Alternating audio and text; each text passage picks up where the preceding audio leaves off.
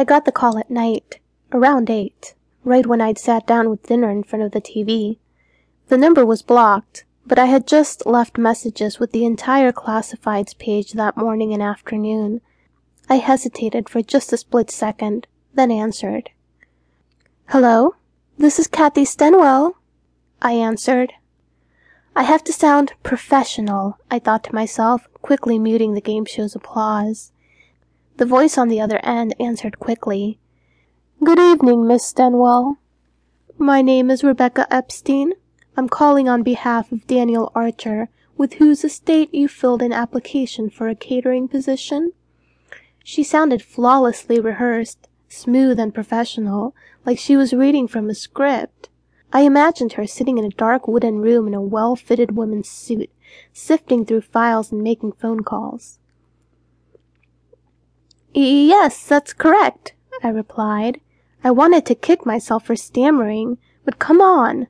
A catering position? It seemed like a bit of a step down, that's for sure. But who am I to complain?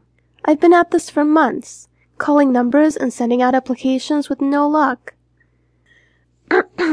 this is a bit out of the ordinary, Rebecca said, clearing her throat.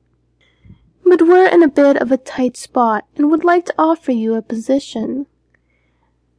My pulse quickened. Months of looking for a job and it would be this easy? This is too good to be true. There must be a catch. I got up and walked over towards the newspaper, still spread out on the kitchen counter. She continued, However, Miss Steinwell, the position requires you to begin almost immediately.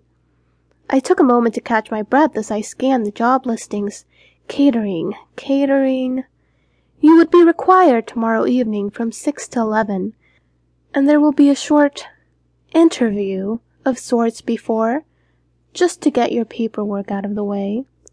Aha! I found the listing in the corner of the page and read it to myself.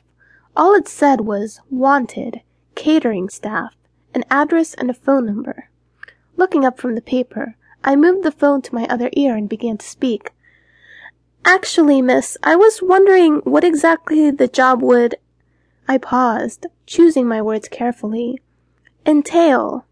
Your ad in the paper wasn't very specific, so I decided that I ought to apply just to see what happens, and so Please call me Rebecca, she said sharply, cutting me off.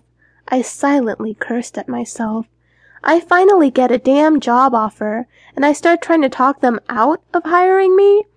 I might as well just sew my mouth shut.